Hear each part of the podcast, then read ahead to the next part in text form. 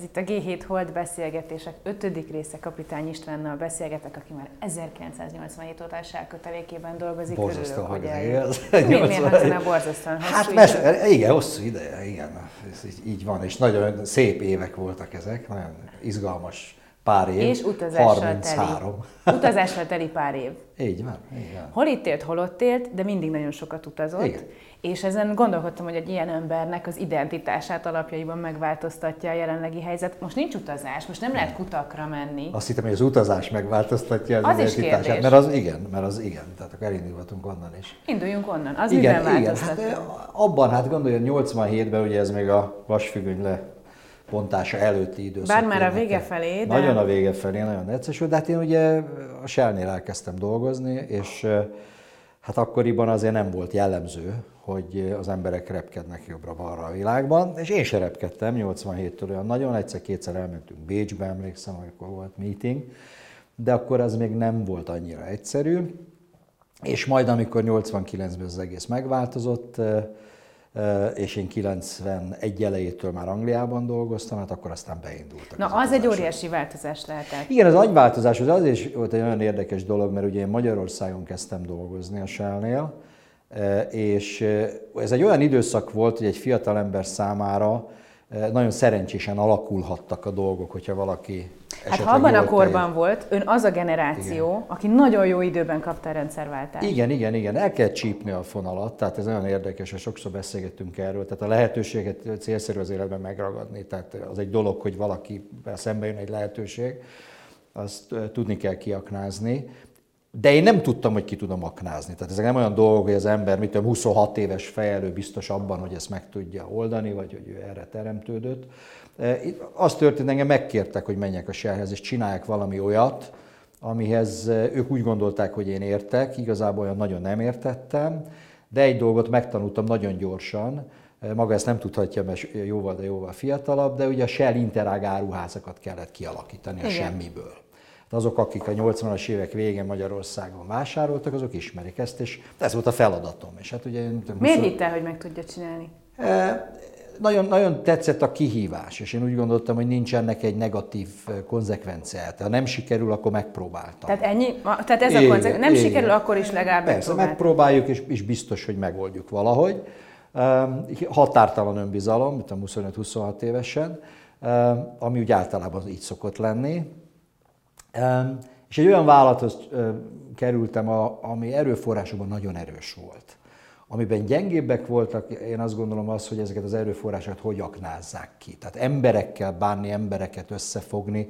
És nagyon érdekes, egy nagyon fiatal ember, a beosztottaim általában kétszer olyan idősek voltak, mint én, de nem volt belőle semmi probléma, mert, mert látták, hogy van egy kialakult cél, én láttam, hogy mi az irány, és rájöttem nagyon korán, ez egy nagyon erő, e, e, előnyös dolog, hogy, hogy van érzékem ahhoz, hogy emberekkel közösen valamit csinálj. Van érzéke, és ahányszor látom, mindig iszonyú jó hangulatban beszélget emberekkel. Igen. De valójában van olyan, hogy szeret, nem szeret? Tehát tud különbséget tenni, vagy mindenkivel megpróbál jó viszonyban lenni? Mindenkivel nekem van egy alapfilozófiám, és nem csak alapfilozófia, hanem úgy ítélek meg embereket is, hogy ki hogy bánik mert például figyelem a saját kollégáimat, akik velem egy szinten vannak, hogy hogy beszél a sofőrrel, hogy beszél a, a takarítónővel, és hogy beszél mondjuk egy miniszterelnökkel. És azt látom, hogy kedvesebben beszél egy sofőrrel vagy egy takarítónővel, mint a miniszterelnökkel, akkor az egy jó ember az én megítélésem szerint. Ha valaki pusztán akkor viselkedik jól, amikor ez neki érdeke, úgy gondolja, hogy érdeke, az nem egy jó dolog a vezetői létnek az a lényege, hogy nincsen, nincsen egy másodperc szünet se. Tehát olyat nem lehet csinálni, ha valaki, és ugye én most 80 országban dolgozom, 80 országgal kapcsolatban van a, a, a, ugye a feladatom, és én nem tehetem azt meg, hogy, hogy nem magamat adom.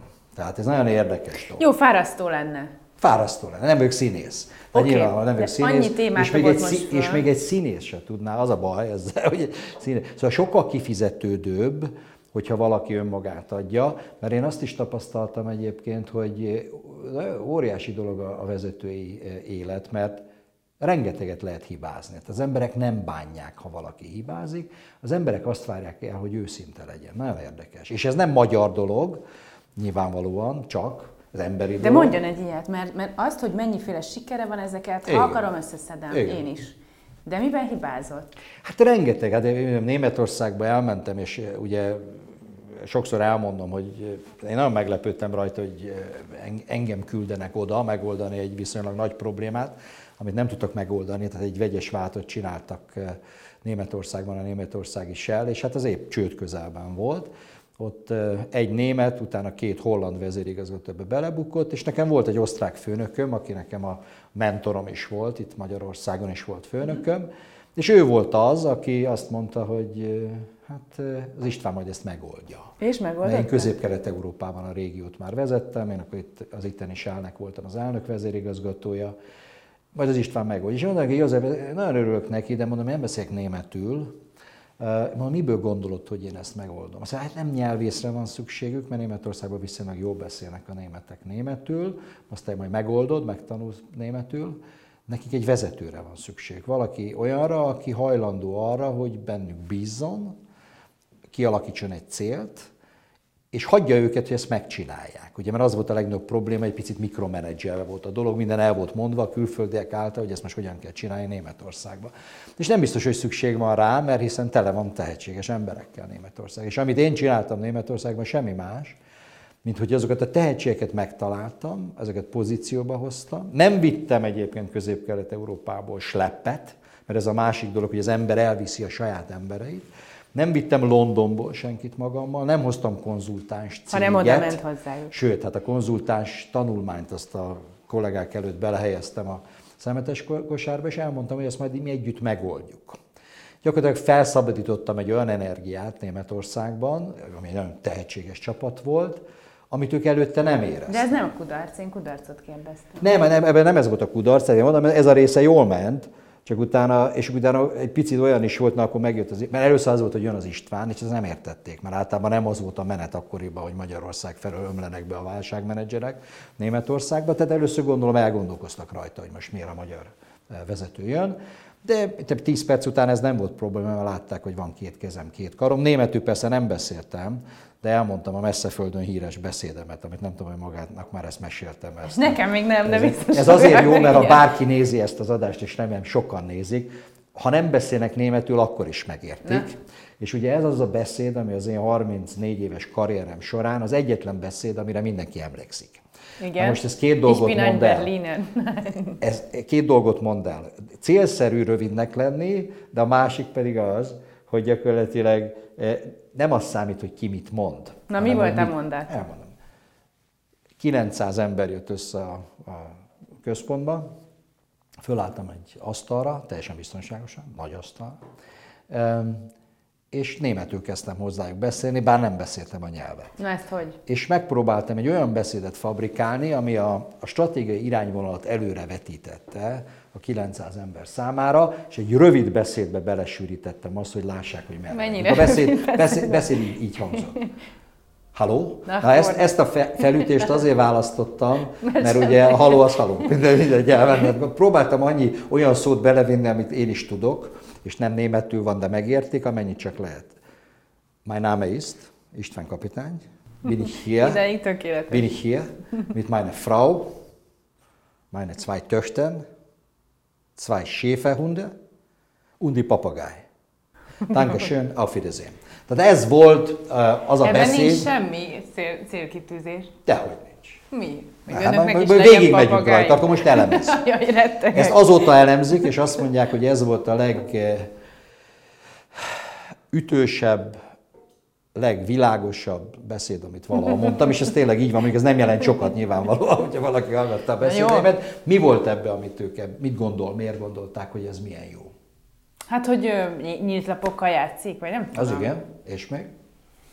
Hát, hogy van kutyája, papagája, tehát hogy van felelősségvállalása. De most csak belemagyarázom azért. Igen, ebbe ez bele kell, de, be, de belemagyaráz... Ez olyan, mint egy hajkú. De, bele, de belemagyarázták, és elmond, elmondanám, hogy jól látták.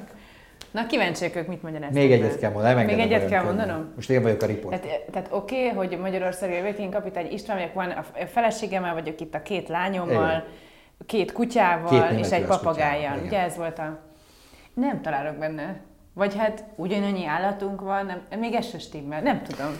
Vására viszi az ember a bőrét. Eljön ide Németországba, És nem beszél, nem beszél egy szót sem németül, ez ebből a beszédből kiderül. Ide hozza a feleségét, a- két lányát, a két Igen. német juhász kutyát, és még a papagájt is. Az anyósomat nem említettem, mert az anyóst is egyébként, egyébként hoztam az elején. Teljes mértékben vására viszi a bőrét velünk van. Nincs körülötte slep.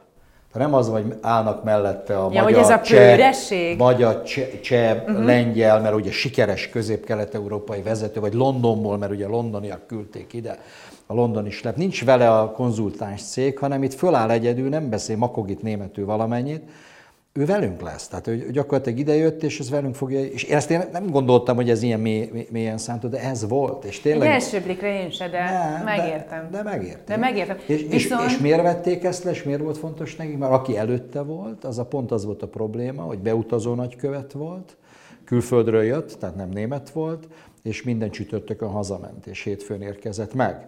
Tehát látták az óriási különbség. A másik, amit ugye nem beszéltem a nyelvet, teátrális mozdulattal, a konzultánsok által előállított stratégiát a 900 ember előtt belehelyeztem ugye a szemetes kosárba, és ez azt jelezte számukra, hogy lehet, hogy nem a konzultánsok fogják megmondani, hogy mit csinálunk, hanem ők. Jó, én egyébként már nem is kell feltennem a kérdést, hogy lassacskán körvonalazom a stratégiáit, ugyanis egy olyan 15-18 perce azt a kérdést tettem föl, hogy meséljen egy kudarcot. Most már két sikert elmesél.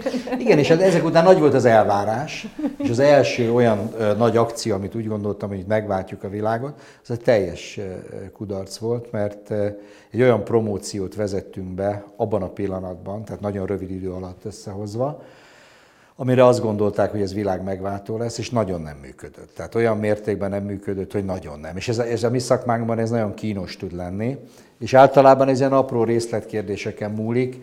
Tehát egy nagyon jó um, technikát találtunk ki, hogy akik uh, a töltőállomásokra megérkeznek, gyakorlatilag olyan, mint ilyen um, félkarú rablós uh, dologgá alakítottuk át a pénztárgépeket, minden, mindenki részt vetett a sor, a, ebbe a játékba, a vásárlók nem tudták, hogy mindenki nyerni fog. És általában az azért az hasznos, ha mindenki nyer egy, egy ilyen versenyben. Tehát ugye itt a Las Vegasban mindenki nyer, az Las Vegas még népszerűbbé tenni. Egy baj van, nem ellenőriztük le a szállítók által felajánlott, felajánlott ajándéktárgyakat, És melyek nagyon jól néztek ki a fényképen ellenben? ellenben olyan volt, hogy egy a csoki, vagy egy csoki ajándék volt, az gyakorlatilag nagyítóval nem lehetett látni, olyan pici volt. Tehát nem, nem motiválta a vásárlót, hanem gyakorlatilag szinte megsértette, hogy egy ilyet adunk. Aha. És ez nagyon, de nagyon nem sikerült. És ez mennyi pénz bukta volt? Hogy Hát ez jelentős, de ennek nem is a pénz bukta része, hanem az, hogy azt gondoljuk, hogy na majd mi marketinggel oldjuk ezt meg, és az első marketing dolog nem működik.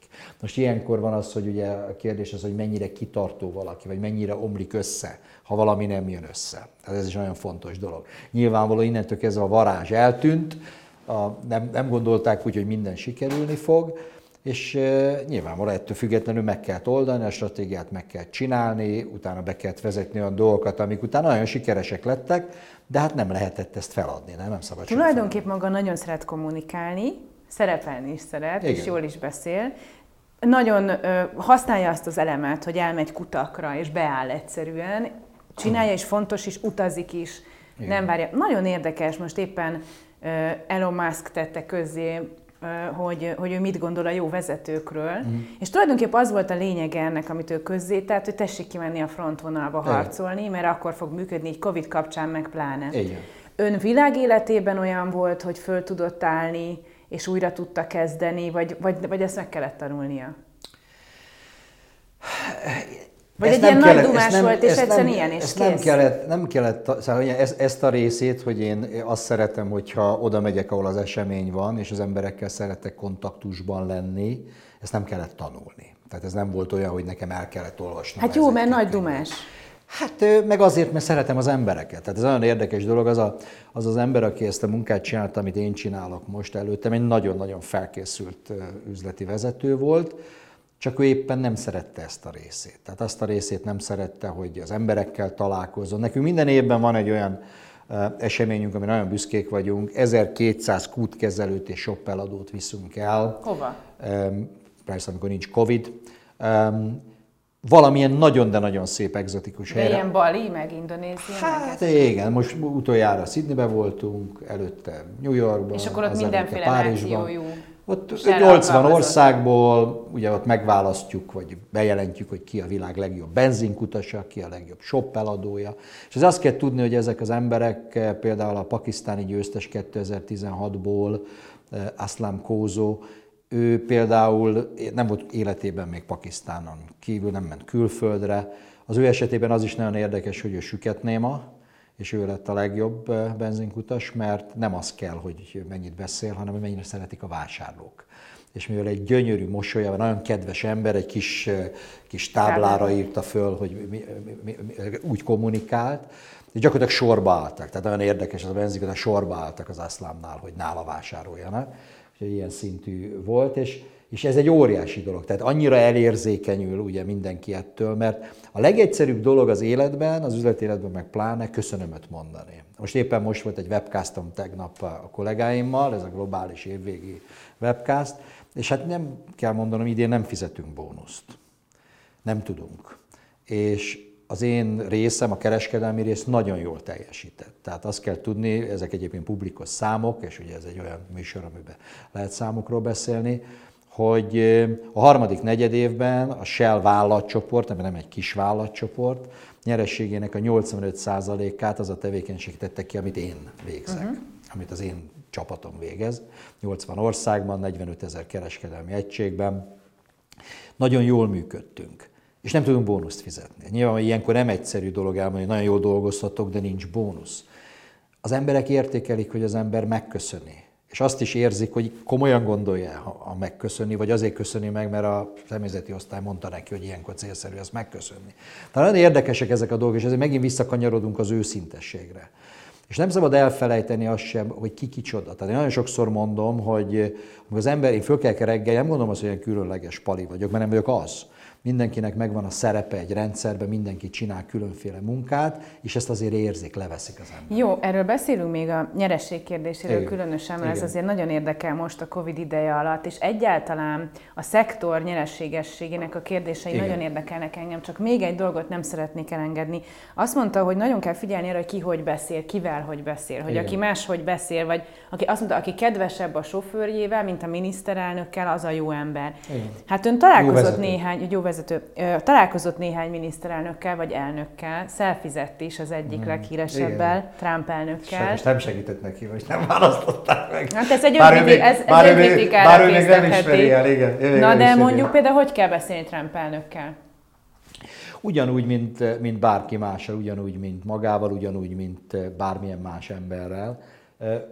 Én, én egyébként nagyon érdekes, mert egy holland-angol vállalat, és a holland részét azért szeretem nagyon, mert a holland kollégáim ugye az, az eklatáns példája annak, hogy ők sokkal keményebben beszélnek adott esetben a miniszterelnökükkel, mint a, mint a sofőrrel. Tehát ez egy tipikus ilyen holland megközelítés. De maga ilyen? Tehát keményebben beszél egy elnökkel, én, én, nem, én nem beszélek keményen, nem beszélek keményen senkivel. Ez nem azt jelenti, hogy keményen beszélek, ez azt jelenti, hogy például a Német, Németországban azért fogadtak engem el nagyon gyorsan, mert az a stratégia, amit kidolgoztunk közösen a német kollégákkal, először úgy tűnt, hogy a, a Shell vezetése elfogadja teljes mértékben, majd az utolsó pillanatban visszavonulót fújtak, tehát az, az európai elnök. És ugye én voltam ott a csapatommal, én mondtam nekik, hogy ezt megoldjuk, majd a stratégiát elfogadtatjuk, és mondta az elnök, hogy nem, úgy gondolják, hogy ez túl kockázatos mégiscsak. Na most itt lehetett volna azt mondani, hogy ja, persze, akkor majd visszamegyünk, és átdolgozzuk, és mit tudom én. Én mondtam nekik, hogy ez lehet, csak mondom, a, a vonat az elhagyta az állomást. Tehát eh, ugye engem ti megkértetek arra, hogy ezt eh, vezessem, változtassam meg, csináljunk egy stratégiát, ezt megtettem. Eh, ez a stratégia, nincs másik stratégia, ez a stratégia, ezt vezetjük be, vagy nem vezetünk be semmit. Uh-huh.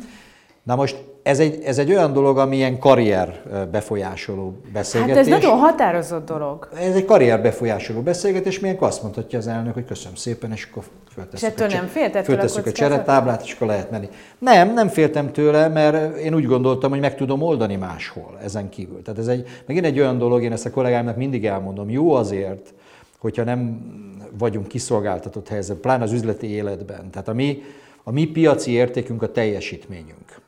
És ezért mindig célszerű, hogy az embernek legyen egy B-terve, vagy egy C-terve, mert különben nagyon kiszolgáltatott. Tehát ez furcsa egy olyan embert, aki 34 évet dolgozott nagyon a Shell-nél. Nagyon is, és, és erről ugye a lojális, kell lojális vagyok. De ez nem azt jelenti, hogy ugye a hosszú évek során nem néztem meg különféle lehetőségeket. Nyilván eldöntöttem, hogy az a lehetőség nem volt olyan jó. De arra az például nagyon érdekel, hogy nem akar politizálni, nyilván nem is az a kérdés, csak hogy mondjuk egy ilyen Trump elnökkel közös selfie Joe Biden győzelme után kellemetlenné vagy az ember leveszi a Twitterről, vagy nem? Dehogy is, dehogy is, nem. Hát ez nem kellemetlen senkinek. Pontosan így van, ez, ez túl van politizálva, tehát kulturáltan kell viselkedni, minden oldalról. Na most lehet azt mondani, hogy Trump elnök nem mindig viselkedik nagyon kulturáltan, és ezzel, ezzel azért egyet lehet érteni bizonyos helyzetekben, hogy nem úgy viselkedik, ahogy kéne, de ez nem azt jelenti, hogy ez kell az etalon lenni. Tehát Engem, én, uh-huh. én, én, én attól függetlenül, mint ember is, meg mint üzletember is, hogy valakinek milyen a politikai beállítottsága, attól függetlenül még emberekkel beszélgetek. Vagy De nyilván más a viszony. Tehát most ezt azért is mondom, mert hogyha most kifejezetten a Shell szempontjából Igen. nézem, akkor azért nagyon sokszor felmerül most már az olaj, olajszektorral kapcsolatban, energiaszektorral kapcsolatban, hogy hogy azért itt van közben egy globális klímaváltozás. Na most Trump elnök megtette, hogy a Párizsi klímaegyezményből mm, visszavonja az Egyesült Államokat. A jelenlegi elnök az vissza akarja léptetni Amerikát Nagyon a Párizsi klímaegyezménybe, sőt, a Joe Biden győzelme után az igen. elektromos autók részvényeinek árfolyama egy radikális növekedésbe igen, kezdett, helyes. amiből az látszik, örülök, hogy egy nagyon-nagyon más ö, zöld politikát és energiapolitikát egy fog követni politikát az új elnök. Igen, igen. És ez ez azért is fontos, mert Amerika nagyon fontos szereplő Igen. a világpiacon, és azért Teljesen. is nagyon fontos, mert világtrendekre reagál, világtrendeket jelöl. Igen. Ön nagyon nagyon régóta dolgozik a Sánére, hogy azt megbeszéltük, 1987 óta több évtizeden. Igen. Különböző időszakokban ez most nem az ön szektorának kellemes időszak. Egy ideje, és nem is biztos, hogy lesz. Én, én nem, így, nem így gondolom, tehát ezzel teljes mértékben nem értek egyet. Energia átmenet van. Ez és tény, ugye, a, hogyha, hogyha nézi a Shell, ugye nagyon hamar az energia és olajvállalatok, hogyha olajvállalatnak akarjuk titulálni, az energiavállalatok közül nagyon hamar, ugye a Párizsi Egyezménnyel egyetért, és ugye nekünk egy nettó zéró kibocsátási tervünk van 2050-re. Tehát gyakorlatilag teljesen mindenkivel. És én azt gondolom, nagyon progresszív a vállalat, és onnan is tudom, hogy nagyon progresszív a vállalat, mert vannak olyan részei, amit én csinálok, és ebben nagyon progresszívek vagyunk. Mik ezek a dolgok? És De várjon, mert mindez, mindez, amit mond, nagyon fontos, hogy csak hogy csak hogy azért nem, azt mellé kell tennünk, és én engem uh-huh. tényleg érdekel, hogy mi a vélemény erről, uh-huh. hogy azért a Shellnek 1988-ban egy tanulmány hívta uh-huh. fel a figyelmet, egy saját belső uh-huh. tanulmánya arra, hogy óriási probléma van globálisan a klímával, és radikálisan meg fog változni az élőhelyek száma, az emberek életminősége, és ehhez képest hosszú évtizedeken keresztül ez a nagyvállalat nem tett igazából semmit, hogy ezt megakadályozza, akkor most miért igen? Hát én azt gondolom, hogy vagy, ha, vagy akkor miért ez, el, ilyenfajta tanulmány 1988-ban elérhető volt egy, egy eh, vállalat részére, akkor gondolom ez elérhető volt mindenki számára, és feltehetjük akkor ezt a kérdést a társadalomnak, hogy a társadalom erre miért nem reagált. Mert erre nem csak a Shell nem reagált, ha van ilyen, hanem az egész társadalom. Mi ez csak felelősségelhárítás, tehát hogy mi is nem, nem, biztos, rá. nem biztos, hogy felelősségelhárítás. Hogyha ezt ez egy tudott tény volt, akkor meg kell kérdezni, hogy 1988 óta mit tett a társadalom szerte a világon, hogy ezt megoldja. Én egyet tudok, hogy a vállalat most, jelen pillanatban is, és pár évvel is, elhatározta, hogy ezzel teljes mértékben egyetért, ezzel az energiaátmenettel, és ezt segíteni fogja. Két dolog miatt fogja segíteni. Egyrészt, mert nekünk az a célunk, hogy mi energiát biztosítsunk emberek számára szerte a világon, azért, hogy mobilitásuk legyen, azért, hogy főzzenek, azért, hogy el tudjanak menni valahova, azért, hogy el tudjanak utazni, azért, hogy a munkájukat el tudják végezni. Ez az energiaátmenet ez nem fog az egyik pillanatról a másikra le, lebonyolódni, de mi azt gondoljuk, hogy vannak olyan képességeink, amik arra predestinálnak minket, hogy ebben az energiaátmenetben jóval nagyobb szerepet vállaljunk, mint adott esetben más vállalat. De mik ezek? konkrétan, igen, igen mik ezek? Tehát, és, és nyilván én is arról szeretek beszélni, amit én tudok befolyásolni. Például ugye én a kereskedelemért felelek. És ez a kérdés, amit feltett nekem például, médiában már feltették nekem, a CNBC-be voltam egy interjún, és Köszönöm, hogy a CNBC-hez hasonlítja Steve Hedgewick nevezett úriember, aki nagyon jó riporter, Láttam. tette föl ezt a kérdést, hogy Mr. Kapitány, is, is diesel dead? Is diesel dead? És ez 2016-ban volt, hogy a diesel az halott-e. Ugye, és hogy most miért állunk dízelt. És én elmondtam neki, amit úgy általában elmondok, hogy a mi, mi célunk az az, hogy megoldást adjunk embereknek, és adjunk nekik lehetőséget, hogy ne csak dízelt vegyenek, vagy benzint vegyenek, hanem vegyenek azt, amit akar. Most jelen pillanatban, hogyha valakinek elektromos autója van... Önnek az van? Nekem nincs, arra majd visszatérünk, arra visszatérünk, hogy lesz-e vagy nem lesz, az, az elmondom, mert az, az, az egy személyes dolog az autózás. Én szerelmes vagyok az elektromos töltésben, most ez a, ez a nagy hobbim, tehát egyébként ugye ez a, én azt gondolom, hogy egy óriási lehetőség számunkra. Ez pedig azért óriási lehetőség, mert én már látom azt a munkámból kifolyólag, hogy ez nagyon gyorsan fel fog pörögni, hiszen nyilvánvalóan nagyon picik a számok jelen pillanatban, de, de látjuk Kínában, tehát Kínában most már önálló elektromos töltőállomásokat építünk. Tehát nincs benzin, uh-huh. nincs dízel, van shop. Akkor mondjuk erre mehet a Shell? Teljes mértékben. Teljes mértékben. És, és nagyon érdekes ez, és ezért óriási dolog, amit én csinálok. Ezért nagyon szerencsés ember. Mert ezeket nem tanulmányokból kell megtanulni, hanem az ember meglátja, hogy meg lehet-e csinálni. Tehát Kínában ezelőtt egy évvel ez nagyon komolyan lett véve, tehát a kormány, az egész hozzáállás olyan lett, hogy Sziámban például jelen pillanatban több elektromos autó van, mint az Egyesült Királyságban. Jó, hát persze, de Kínában az olimpiai idején levegőt venni nem lehetett, akkora nem. volt a smog, amikor Tudom, európaiak... Én Tudom, ott voltam.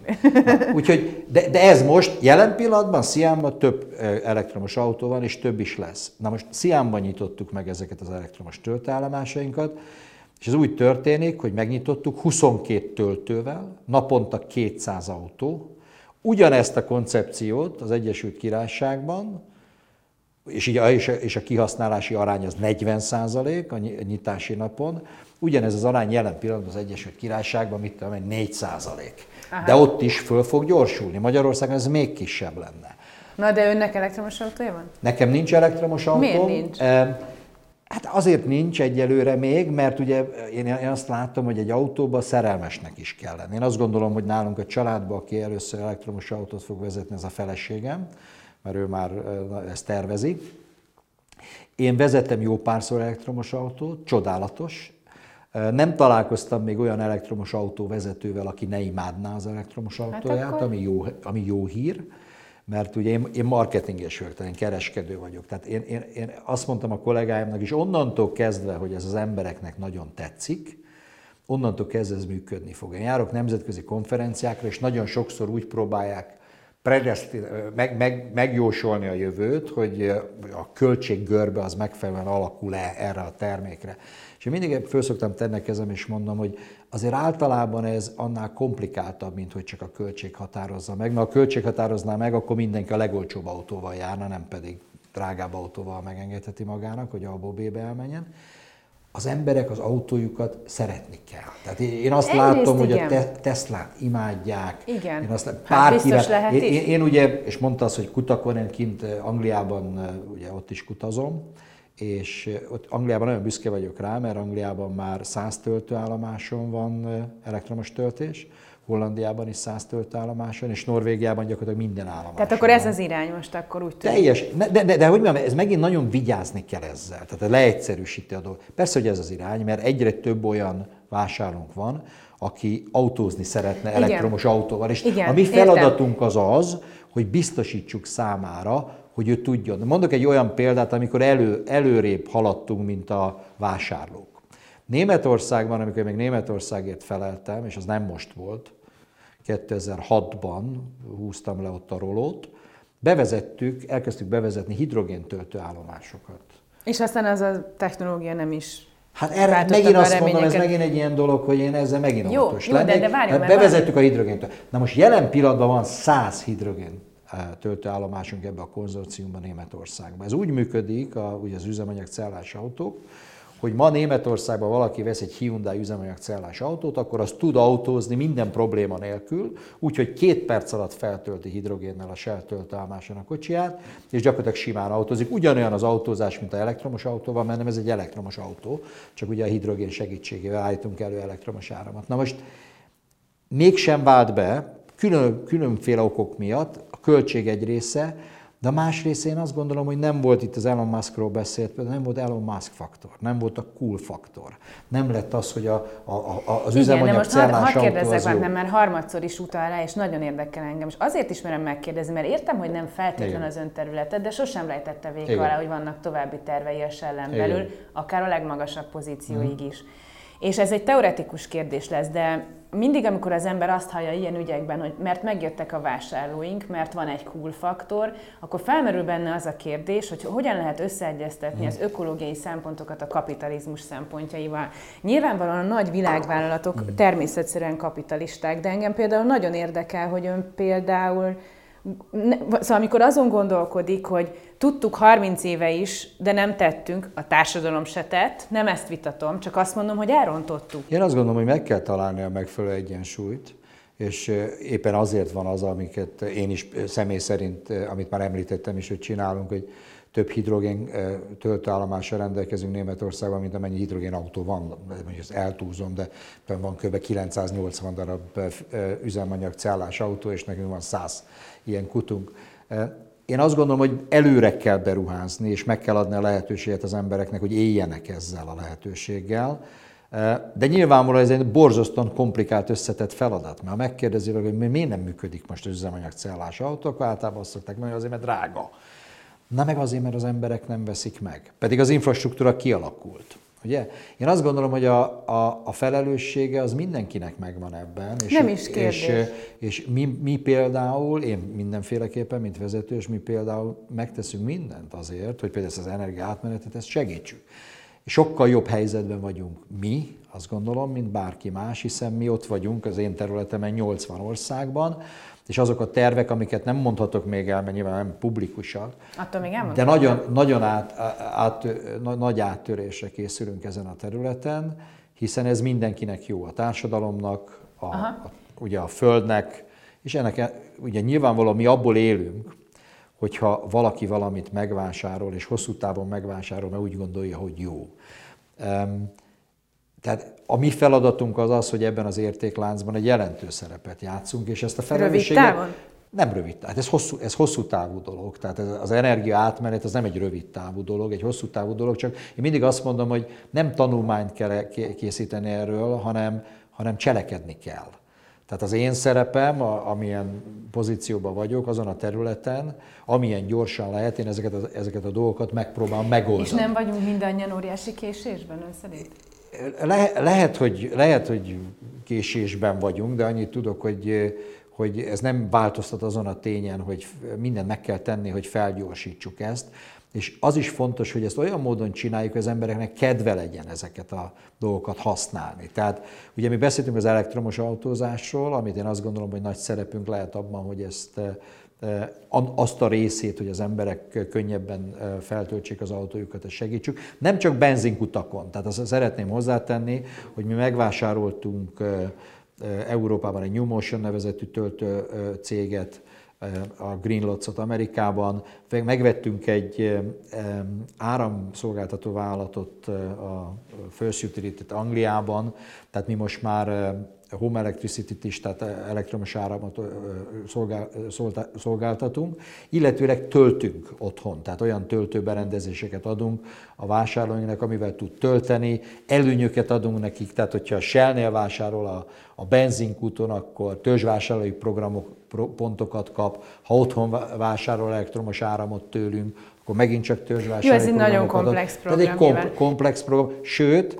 ugye amit kevesen tudnak, de hogyha már itt tartunk, Ugye beruháztunk elég jelentős összegeket szélerőművekbe, nyilvánvaló nap, napfarmokban, az Észak-Amerikában, tradingben, tehát gyakorlatilag power tradingben elindultunk. Tehát azt kell tudni, hogy a power üzletág a shell belül, az egy nagyobb üzletág lesz nagy valószínűséggel belátható időn belül, mint amilyen jelen pillanatban mondjuk az olaj, a gáz. Hát sőt, azt mondják, hogy ugye végeláthatatlan, hogy hány ember tud majd foglalkoztatni ez az iparág, míg az nagyjából sejthető, mm. hogy a jelenlegi szektor egyre kevesebbet fog. Tehát, hogy az egy növekvő szegmens, ez pedig egy csökkenő, de, de ugye még azzal meg se bonyolítottuk, hogy egyébként az elektromos autók előállítása az is egy eléggé radikális ökológiai lábnyom. Ez így van, szóval még ez, még hát ez, nem, ez nem egy egyszerű téma, akkor örülök, hogy ezt téma. felveti. A másik például Angliában és Hollandiában mi megújuló, megújuló energiából előállított elektromos áramot árulunk. Tehát gyakorlatilag nyilvánvalóan ez még egy kisebb hálózat. Jó, a lényeg az, hogy ez, ez egy a lényeg, induló mert, folyamat. De az is nagyon lényeges egyébként, hogyha elektromos árammal hajtja valaki az autóját, de az elektromos áram nyilván nem megújuló energiából állították elő, akkor ez igazából nem annyira segít. De ez most, onnan indult az egész gondolatkör, hogy milyen régóta dolgozik a Sáli, ez most egy nehéz időszak? Ez egy nagyon izgalmas időszak. Én nagyon örülök, hogy ezt az időszakot itt tudom tölteni, mert tevőlegesen tudok részt venni ebben az átállásban, és ez egy, ez egy nagyon jó. De engem ez nagyon, nagyon feldob. De mondjuk és akkor... azért is feldob, mert ugye azt látom, hogy a saját kollégáim, mindenki, akivel erről beszélünk, ezekről a programokról, ezekben mindenki nagyon nagy örömmel és De akkor úgy kérdezem, hogy mondjuk vesz részt. változott a napi rendje az elmúlt időszakban, vagy sűrűbb lett? Vagy azt például tudom, hogy Angliában nagyon korán Igen. kezdi a napot, Igen. és mindig úgy indul, hogy elolvassa a sajtót, Igen. az angol sajtót. Igen. Hát nem tudom, hogy a magyar sajtóval mennyit foglalkozik, de az angol sajtó közepes mértékben úgy láttam a szemén. Na lényeg nem, a lényeg... Nem igaz, nem igaz, nem, nem, nem igaz. Tehát nem, ezt nem tudtam elengedni. Nem tudtam elengedni. Nem, én olvasom a magyar híreket is, olvasom a német, a magyar híreket Ja, magyar hírek, úgy értem, hogy magyar lélek. Ne, ne, Na mondom, ezt nem, én nem, nem is tudom, ismerem. Azt nem tudom, sajnos. A magyar híreket, eh, a német híreket, mert ott is éltem, eh, nyilván van az tehát amerikai a ma, jó, híreket. Tehát akkor ez Ahol éltem, tehát, azt mindenhol. Jó, elindítja a napját hétkor, és akkor mondjuk kilencig elolvassa a híreket? Mert ez nagyon sok, vagy nem, nem, nem ér ennyire? Ne, nem, nem. Hát egyrészt nem így, nem így van, tehát most, most jelen pillanatban megváltoztam, mert korán kerek most is, de otthon Hidegkúton, ugye Hidegkút Ófaluban van most a kereskedelmi központja a Shellnek, és ott felmegyek a legfelsőbb szintre, és ott tornászok egy picit. Komolyan tehát így egészséges élet, tehát családom legnagyobb meglepetésére. Mert ez nem volt önre jellemző? Nem, nem. Ehhez nem. kellett a karantén? Kellett, igen, igen. Igen, óriási pozitív változás állt elő ezzel, kellett a karantén, igen. És hánykor sportol? Hát hatkor. Reggel hatkor felmegy sportolni? Aha, aha. Ez, nagyon, ez mindig nagyon tisztelt. De ilyen nem történt még velem, tehát az, az elmúlt Jó, tehát még akkor van időm ezt, ezt nekem is kipróbálni. Persze, ez nem úgy van, hogy ez most hirtelen jött, ennek örülök, tehát újságolvasás helyett egy picit mozgok, de ettől függetlenül mindig bárhol voltam a világon, olvastam a magyar sajtót is, meg az összes többit, ahol éltem, nem azt mondom, hogy órákon keresztül, de tájékozottam, mert jó képben lenni. Jó, tehát meg akkor most annyiban változott, hogy sportol is, és híreket is fogyaszt, oké, okay, és, és nem repülök. És akkor elindul, igen. És nem repülök. Hát ez gyakorlatilag Tehát... az én esetemben én, én 200 napot repültem egy évben, tehát volt olyan hét, hogy három kontinensen voltam egy hét alatt, Rengeteg időt töltöttem levegőben, az én apukám az Malé főpilóta volt. De nagyon korán meghalt, nagyon korán egy meghalt, éves, igen, vagy két éves. De, de viszont nagyon jól éltem, eddig élt. Tehát az én anyukámtól így hallottam, és ez egy jó dolog. Tehát az jó, hogy anyu így emlékezett rá, mert addig, amíg élt, addig tényleg élt, és szerette, amit csinál. És én többet repülök, mint ő repült, mert annyit töltöttem repülőgépen, ezt imádom, én most nem vezetem, én csak ugye ott ülök rajta, de uh, szeret repülni, nagyon, ezt nem nagyon. lehet Imád, imádom a repülést. De a várakozást A várakozást se bánom, jetlag az nem nagyon üt meg, tehát nagyon érdekes ez. És olyan a munkám, hogy rengeteg emberrel találkozom, amikor megérkezem, és akkor nincs ereje az embernek, hogy fáradt legyen. Mert olyan mértékben feltöltik energiával, nagyon pozitívak. Ugye egy ilyen vállalatnál dolgozni, az egy óriási lehetőség, mert nagyon pozitív a közeg. Tehát azt szoktam mondani, hogy nálunk a vállalatnál még az ellenségem is olyan, aki jót akar nekem. És ez nem erős túlzás, mert van olyan ember, akivel nem értek egyet szakmailag, de ettől függetlenül még normálisan megbecsüljük egymást. A társadalomban ez egy picit, picit elcsúszott itt az elmúlt időszakban. Én azt gondolom, hogy nagyon polarizálódott a, a társadalom minden, nagyon sok országban, nem Így csak van. Magyarországon. És én azt hiszem, hogy azt át kell hidalni valahogy. Jó, de ezzel szemben most repülés helyett otthon tölti az időt. Így tehát van. gondolom meetingel. Igen, tehát itt reggel... Na ezt hogy bírja az, akinek az a lételem, hogy emberek között van? Rosszul.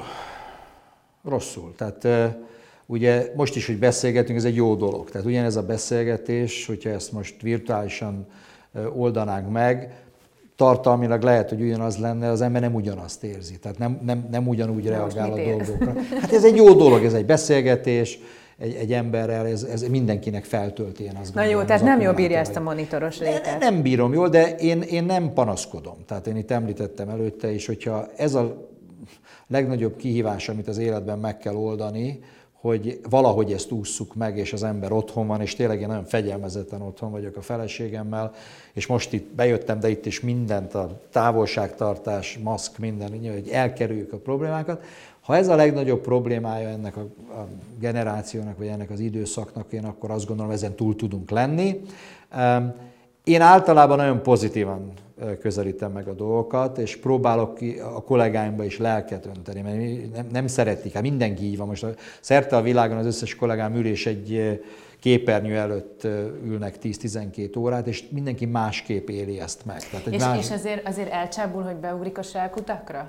Itt Magyarországon igen, hála Istennek, itt, itt persze, itt persze. Már az összes kutat végiglátogattam március 12 nem, nem, nem, nem, nem, itt be, beugrom, mert jó a kollégákkal találkozni. De megismerik? Nagy részük megismer, van, aki nem, nyilván aki újonnan jött, az nem biztos, hogy megismer, de hát ugye vannak olyan dolgok, amik pótolhatatlanak az életben. A Székesfehérváron van egy kútkezelő kollégám, az Alföldi Pista, aki fél évvel előbb jött a Shellhez, mint én. És Már mint 87-ben? 87-ben, ő a Székesfehérvári kúton kezdte, és még most is ott dolgozik és én is a Shell-nél dolgozom azóta, és összehasonlítom az ő karrierjét az enyémmel, és azt mondom, hogy hát ő, ő neki nehezebb dolga volt. Tehát ott megújulni ugyanabban a munkakörben, ragyogóan szolgálja ki a vásárlókat, ugye ez nagyon érdekes dolgok, mert ugye mindig találkozunk, megöleljük egymást, nyilván nem most a Covid miatt ez nem működik, de ezek, ezek jó dolgok, és ezek megint csak hozzájárulnak ahhoz, hogy az ember jobban érezze magát. Azt tudom, hogy foci meccsre szeret járni, Igen. meg régen focizott is. Uh-huh. Színház, mozi, könyvek. Igen. Ideje van maga egy ilyen pörgős Igen, igen, alak. igen. Olvasni, minden testhelyzetben olvasok egyébként, minden helyen, ahol elméletek nem kéne, hogy hosszú időt eltölteni, olvasással eltöltök. De renge, rengeteget olvasok, és Ugye moziba a feleségemmel sokat jártunk, tehát én egy érdekes férj vagyok olyan szempontból, hogy a feleségem az 2000 kilométerre lakott tőlem, mert amikor nem volt Covid, akkor a feleségem így a hidegkúton lakik, én meg Londonban laktam, így két hetente jártam haza, de engedélyem van, hogy azt elmondjam, hogy abba, amit a hétvégébe, akkor nem az volt, hogy én lefekszem és kipihenem magam, hanem akkor megyünk. Tehát akkor megyünk vacsorázni, megyünk színházba, megyünk moziba. Aztán visszament Londonba kipihenni a hétvégén. Nem, nem, mert utána megyek, nem Londonba megyek, mert nem ők Londonba. Tehát nagyon érdekes ez, hogy alig, alig tartózkodtam London, mert 200 napot utaztam szerte a világon. Úgyhogy... Na jó, de szóval érti, az, az nagyon érdekes dolog, hogy az ember ennyire él, meg habzsolja az életet, meg döntéseket mm. hoz, meg határozott, meg emberekkel mm. bánik, és olyan érdekes ez, hogy mennyire tud elkülönülni egy szakma a magánélettől, vagy a családban is dönt? Nem, nem, szóval tipik, családban együtt döntünk, közösen, Sőt, hát a feleségem többet szokott dönteni, én azt gondolom, mint én, de hát ezt tőle célszerű megkérdezni, azt gondolom, ő, ő dönt többet. Két lányom van, csodálatos a kapcsolat a lányokkal. Ugye én az a típusú apa vagyok, aki képtelen elfogadni, hogy már felnőttek, tehát 22 és 27 éves a, a lányom, és hát gyakorlatilag hihetetlen jó a kapcsolatunk, én azt gondolom. És ha úgy kérdezném meg, mint a menedzser szövetség elnökét, hogy tulajdonképpen mindezek közül mi az, ami menedzser, mi az, ami egy jó menedzsernek fontos? Egy csomó mindenről beszéltünk, hmm. de, de azt gondolom, hogy ezeknek nagy része nagyon személyiségfüggő.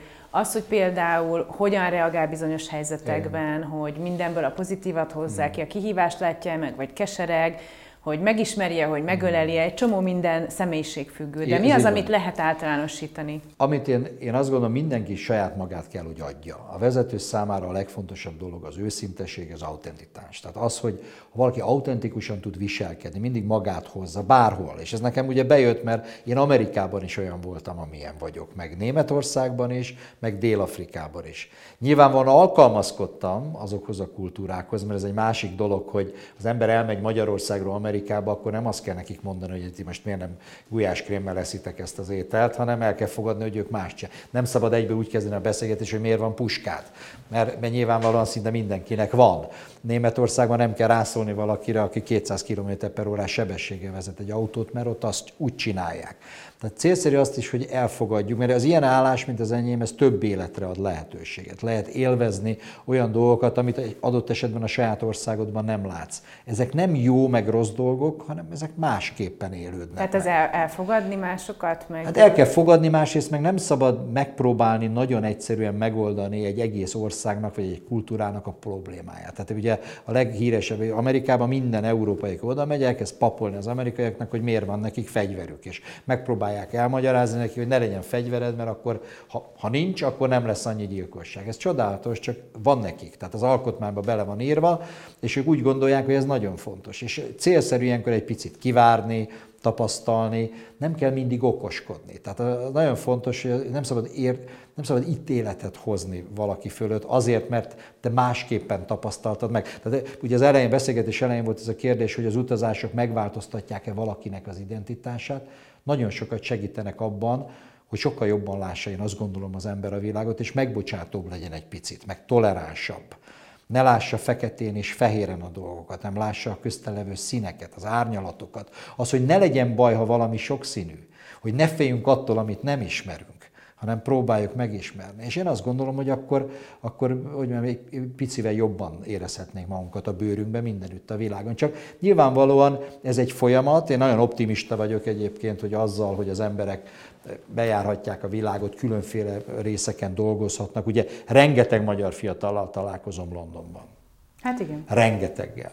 És ha nekem valaki 1988-ban azt mondta volna, hogy ennek az országnak a legnagyobb problémája az az lesz 2017-ben, hogy egy magyar fiatal a pénteken úgy gondolja, hogy ő ki akarja próbálni, hogy milyen az külföldön dolgozni, vagy úgy gondolja, hogy ott esetleg jobb lehet neki egy ideig, többet tud keresni, és akkor hétfőn elkezd dolgozni, úgyhogy nem kell senkitől semmire engedélyt kérni, csak kell találni egy állást, akkor ezt én nem problémaként éltem volna meg 88-ban, hanem azt mondtam, hogy ez a kánoán, tehát ilyen nem hát, lesz. Igen, ugye? Igen, igen. Tehát azért, és ezek a fiatalok, akik ott kim vannak, ezek ugyanolyan magyarok, mint bárki más, ragyogóan dolgoznak. Tehát a másik, amit én láttam, hogy a Londonban dolgozó magyar fiatalok, magyarok, akik kimennek, hihetetlen jó munkát végeznek, és, és én azt gondolom, hogy egy picivel többet látnak a világból, mint hogyha gyakorlatilag egy helyben. Ez nem azt jelenti, hogy az okay, rossz, világos. hogyha valaki, mit tudom, csak Magyarországon, én is itt, itt, itt éltem az életemet nagyon hosszú ideig, csak ez egy ajándék, és célszerű ezt az ajándékot jól felhasználni.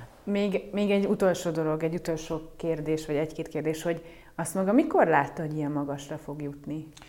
És sosem, ez nagyon érdekes, hogy én... Akart egyáltalán? Nem, nem, nem. Én, én mindig azt mondom a, a vállalat, én rengeteg embert mentorálok, fiatalokat különösen, és a, a Menedzser Szövetségnek az elnöki állását is azért fogadtam, ez egy társadalmi munka, és olyan sok időm azért nincs, mert nekem az egy célkitűzésem, hogy segítsek embereket abba, hogy jobb menedzserek, jobb vezetők legyenek, mint amit ők maguk is gondolnak, hogy lehetnek. Mert velem ugyanígy ez volt. A József Walton nevezetű főnököm, ő azt gondolta, hogy belőlem jó vezető lehet, és én meg voltam lepődve. Mondom, biztos? Hm. Ő sokkal többet látott bennem. Ő volt az, aki segített abban, hogy Angliába menjek dolgozni, Nyilvánvaló ott, is az, hogy megérkeztem, hogy majd én segítek nekik a, a, az üzletben, és először mondták, hogy biztos, hogy Magyarországról jön valaki, aki segít, és utána a harmadik, negyedik napon már nem kérdezték. Jó sok sztereotípiával kellett megküzdeni. Igen, de, de sose zavart. Tehát én nekem volt olyan, hogy most nem nevezem meg egy dél-kelet-ázsiai országot, ahol kellett mennem, mert egy évig tanácsadónként dolgoztam a váton belül, nem egy teljes évig, és visszaírtak, hogy hát jó, hogy a szakértő érkezik, de nincs olyan, aki esetleg nem egy volt szocialista országból érkezik, ez még a 90-es évek elején volt. Hát és én mondtam, hogy ha már ennyire szeretik, hogy, hogy, hogy én innen jövök, akkor visszaértem, hogy kérdezte a főnököm erre, mit írjunk. Mondtam, hogy akkor írjunk vissza, hogy a feleségem is jön, hogyha már ennyire. és amikor megérkeztünk, oda nem volt belőle semmiféle probléma, mert ezek a sztereotípiák, ezek a, berögződések, ezek nagyon gyorsan leomlanak az emberek között. Csak nem szabad negatívan hozzáállni, de egy picit, nagy, picit jobban meg kell bocsátani. És oda kell menni, bele kell állni, és, és, és az emberek között igazából nincs óriási probléma. Tehát, hogyha az ember megérti, megpróbálja meghallgatni. Hát azért, ha ez ilyen egyszerű lenne, akkor többeknek sikerült volna. Nyilván. Én azt gondolom, rengeteg embernek sikerült, csak ugye az nem kap akkora nyilvánosságot, és ugye nyilvánvalóan döntéshozási pozícióban levő embereknek ez nehezebben megy. Ez most tényleg a vége, de hogy valahogy úgy képzelem az életét, hogy hát azért egy ilyen színvonalon, ilyen hmm. magas pozícióban dolgozó ember szereti a luxus, szereti a jó éttermet, szereti hmm. megélni, hogy van miből megélni. Azt mondjuk el nem tudom képzelni, hogy önnek mi a nyaralás, aki ennyit utazik, az szóval megy nyaralni, de... Balaton györökre. Ja, ja, igen, igen, igen ez, ez, ez egy lehetőség. Ott tudom, van egy családi nyaralójuk Balaton. Igen, igen, Balaton györökre járunk, igen, folyamatosan, mert ugye imádjuk, ott találkoztam a feleségemmel 1983-ban, nem most Tényleg? És ugye oda... A nyaralóban vagy? Egy barátom, a főiskolán egy barátom vitt le, és ott, ott futottunk össze a feleségemmel, és akkor elkezdtünk járni, és ugye későbbiek sem a feleségem lett, és hát ugye ott építettünk egy nyaralót, és a gyerekek is, hát nekik, amikor külföldön voltunk, györök volt a második otthon. Na jó, akkor györök az egy vissza. ilyen fontos az pont, de hogy ahogy, ahogy elképzelem, csak egy pillanatra engedjen beletekinteni, jó. hogy felül a gépre, nyilván nem tudom, business classon utazik első, mm. leszáll valahol, akkor szállodában lakik, mm. vagy lakásban, Igen. nyilván Londonban lakásban inkább. Londonban de... lakásban lakunk, persze. És akkor jó szállodák, és akkor, szóval, hogy ez egy ilyen nagyon magasan megélt élet? Hát ilyen szempontból igen, és erre, erre céloztam, hogy még ezt is ne, nehézségként tudják egyesek és emberek megélni. Tehát e, itt most a Covid alatt derült ki, hogy ez mekkora csodálatos dolog lehetne, hogyha utazhatnánk, de nagyon sokszor kollégáim mondják, hogy jaj, milyen fárasztó utazni, meg a szállodákat már úgy unom. Tehát azt kell tudni, hogy, hogy ugye vagy business class vagy első osztályon utazunk, ötcsillagos szállodában, én mindig azt szoktam mondani, hát nem ez a legnagyobb kihívás az életben. Ugye De nem unja? Én, én nem unom, tehát én ezt a részét is szeretem. Én a szállodákat is szeretem. Amikor Hamburgban dolgoztam, egy fél évig én szállodában laktam, mert lehetett volna lakást bérelni, de inkább megállapodtam egy ilyen alacsony rátában, egy nagyon jó szállodában, hogy én én szerettem, mert rengeteg emberre lehet találkozni. Aha, Tehát ez, egy, ez egy jó, jó dolog volt, hogy nem egy olyan magányos, hogy egy lakásba bemegy. És akkor lemegy a bárba beszélgetni? Persze, persze, igen, igen. igen ez egy fontos. Hát ez a beszélgetés magyar. Nagyon, nagyon érdekes, mert Angliába kimentem, ugye nem tudtam, hogy itt nem szokás a vonaton meg minőt beszélgetni, és én felültem a vonatra, és akkor az még nagyon hagyományos volt itt a 91-ben, és mindenki olvasta az újságot, nem tudom, hogy azt láttam magam, már nem láttam, úgy összehajtogatták az újságot, és sose láttam még ilyen picire, nagyon ügyesnek kellene, nekem sose sikerült, és én mindig fölül, felszálltam magam, hogy hi, I'm István from Hungary, how's it going? És így néztek rám az angolok, hogy ez a pali, ez honnan jött. De egy idő után látták, hogy furcsa, és ő beszélget, és akkor beszélget. Fontos, hogy az emberek egymással beszélgessenek, és bárhol. És soha nem szorul meg a szavak tekintetében? Én Nincsen, nem gondolom. hogy nem tudja, mit nem, mondana? Nem, nem hiszem, és nem hiszem, nem. Hát nyilvánvaló, hogy az ember szeret kommunikálni, akkor ez nem olyan sűrűn fordul elő, gondolom. Köszönöm szépen, hogy Én is nagyon szépen köszönöm. Hát mindent, mindent lefettünk gyakorlatilag. Hát sok minden volt, igen. Köszönöm. Köszönöm szépen, és vigyázzon magára. Maga is, nagyon. Megpróbálok.